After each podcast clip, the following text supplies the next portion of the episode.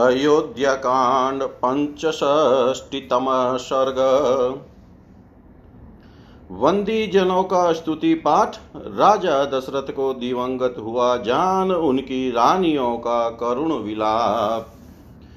अथ रात्र्यां व्यतीतायां प्रातरैवापरैः हनि वंदिन पर्युपातिष्ठं ततः पार्थिव निवेशनम्। तदंतर रात बीतने पर दूसरे दिन सवेरे ही वंदी जन महाराज की स्तुति करने के लिए राजमहल में उपस्थित हुए। श्रुता परम संस्कारा मागधाश्चोतम श्रुता गायका श्रुतिशीलाश्च निगदंत पृथक पृथक। व्याकरण ज्ञान से संपन्न अथवा उत्तम अलंकारों से विभूषित श्रुत उत्तम रूप से वंश परंपरा का श्रवण कराने वाले मागध और संगीत शास्त्र का अनुशीलन करने वाले गायक अपने अपने मार्ग के अनुसार पृथक पृथक यशोगान करते हुए वहां आए। राजानां स्तुवतां तेषाम् उदाताभिहिताशिषाम् प्रासादा भोग विस्तीर्ण स्तुति शब्दो ही अवर्तत। उच्च स्वर से आशीर्वाद देते हुए राजा की स्तुति करने वाले उन श्रुत मागध आदि का शब्द राजमहलों के भीतरी भाग में फैलकर गूंजने लगा। ततस्तु स्तुवतां तेषां सुतानां पाणिवादका अपदानान्युदाहर्त्य पाणिवादान्यवादयन्। वे सूतगण स्तुति कर रहे थे, इतने में ही पाणिवादक हाथों से ताल देकर गाने वाले वहां आए और राजाओं के बीते हुए अद्भुत कर्मों का बखान करते हुए ताल गति के अनुसार तालियां बजाने लगे। तेन शब्देन विहगा प्रतिबुद्धश्च शश्वनु शाकास्ता पंजरस्ताश्च ये च राज कुलगोचरा। उस शब्द से वृक्षों की शाखाओं पर बैठे हुए तथा राजकुल में ही विचरने वाले पिंजड़े में बंद शुक आदि पक्षी जाग कर चहचहाने लगे। व्याहृता पुण्य शब्दाश्च विनानां चापि निश्वना आशीर्गेयं च गाथानां पुर्यामाशवेश्म ततः। शुक आदि पक्षियों तथा ब्राह्मणों के मुख से निकले हुए पवित्र शब्द वीणाओं के मधुर नाद तथा गाथाओं के आशीर्वाद युक्त गान से वह सारा भवन गूंज उठा। ततः शुचि समाचारा पर्युपस्तान कोविदा स्त्रीवस भरभूयिष्ठा उपत स्तूर्यथा पुरा। तदंतर सदाचारी तथा परिचर्या कुशल सेवक जिनमें स्त्रियों और खोजों की संख्या अधिक थी, पहले की भांति उस दिन भी राजभवन में उपस्थित हुए। हरिचंदन संपृक्त मुदगम कांचने घटे आनिन्यो स्नाना शिक्षाज्ञा यथा कालम यथा विधि। स्नान विधि के ज्ञाता भृत्यजन विधि पूर्वक सोने के घड़ों में चंदन मिश्रित जल लेकर ठीक समय पर आए। मंगलालंबनीयानि प्राशनीयान्युपस्करान् उपान्युस्तथा पुण्या कुमारी बहुला स्त्रिय। पवित्र आचार विचार वाली स्त्रियां जिनमें कुमारी कन्याओं की संख्या अधिक थी, मंगल के लिए स्पर्श करने योग्य गौ आदि, पीने योग्य गंगा जल आदि तथा अन्य उपकरण दर्पण आभूषण और वस्त्र आदि ले आई। सर्वलक्षण संपन्नम सर्वं विधि वदर्चितम सर्वसुगुण लक्ष्मीवत् तद्भूताभिहारिकम्। प्रातःकाल राजाओं के मंगल के लिए जो जो वस्तुएं लाई जाती है उनका नाम आभिहारिक है। वहां लाई गई सारी आभिहारिक सामिक सामग्री समस्त शुभ लक्षणों से संपन्न विधि के अनुसार आदर और प्रशंसा के योग्य उत्तम गुणों से युक्त तथा शोभायमान थी। ततः सूर्योदयं यावतः सर्वं परिसमुत्सुकं तस्तावनुपसंप्राप्तं किं से विदित्युपशंकितं। सूर्य सूर्योदय होने तक राजा की सेवा के लिए उत्सुक हुआ सारा परिजन वर्ग वहां आकर खड़ा हो गया। जब उस समय तक राजा बाहर नहीं निकले तब सबके मन में यह शंका हो गई कि महाराज ने न महाराज के न आने का क्या कारण हो सकता है। अथ या कौशलेन्द्रस्य शयनं प्रत्यनन्तरा तास्त्रियस्तु समागम्य भर्तारं प्रत्यबोधयन्। तदंतर जो कौशल नरेश दशरथ के समीप रहने वाली स्त्रियां थी वे उनकी शैया के पास जाकर अपने स्वामी को जगाने लगी। अताप्युचितवृत्तास्ता विनयेन नयने नयेन च नये अस्य शयनं स्पृष्ट्वा किंचिदप्युपलेभिरे। वे स्त्रियां उनका स्पर्श आदि करने के योग्य थी, अतः विनित भाव से युक्ति पूर्वक उन्होंने उनकी शैया का स्पर्श किया। स्पर्श करके भी वे उनके जीवन का कोई चिन्ह नहीं पा सकी। ता स्त्रिय स्वप्नशील ज्ञान चेष्टां संचलनादिषु ता वेपतु परिताश्च राज्य प्राणेषु शंकिता।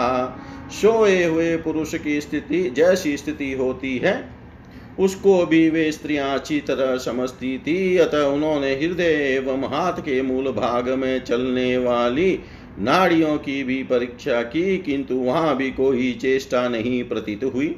फिर तो वे कांप उठी, उनके मन में राजा के प्राणों के निकल जाने की आशंका हो गई। प्रति स्त्रोत्रस्नाग्राणां सदृशं संचकाशिरे अथ संदेहमानानां स्त्रीणां दृष्ट्वा च पार्थिवं यत तदा शंकितं पापं तदा जज्ञे विनिश्चय। वे जल के प्रवाह के सम्मुख पड़े हुए तिनकों के अग्रभाग की भांति कांपती हुई प्रतीत होने लगी। संशय में पड़ी हुई उन स्त्रियों को राजा की ओर देखकर उनकी मृत्यु के विषय में जो शंका हुई थी उसका उस समय उन्हें पूरा निश्चय हो गया। कौशल्या च सुमित्रा च पुत्र शोक पराजिते प्रसुप्ते न प्रबुध्यते यथाकाल समन्विते। पुत्र शोक से आक्रांत हुई कौशल्या और सुमित्रा उस समय मरी हुई के समान सो गई थी। उस समय तक उनकी नींद नहीं खुल पाई थी। निष्प्रभाषा विवर्णा च सन्ना शोकेन सन्नंता न विराजत कौशल्या तारेव तिमिरावृता। सोई हुई कौशल्या श्रीहीन हो गई थी, उनके शरीर का रंग बदल गया था।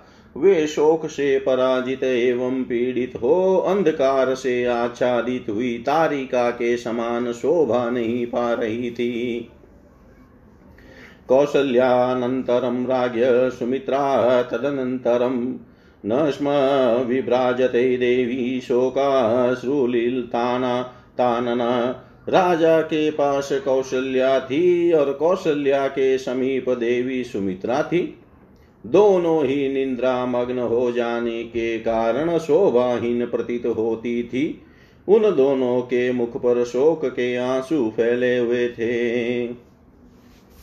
ते च दृष्ट्वा तदा सुप्ते उभे देव्यो च तं नृपं सुप्तमेवोद्गत प्राणमन्त पुरममन्यत।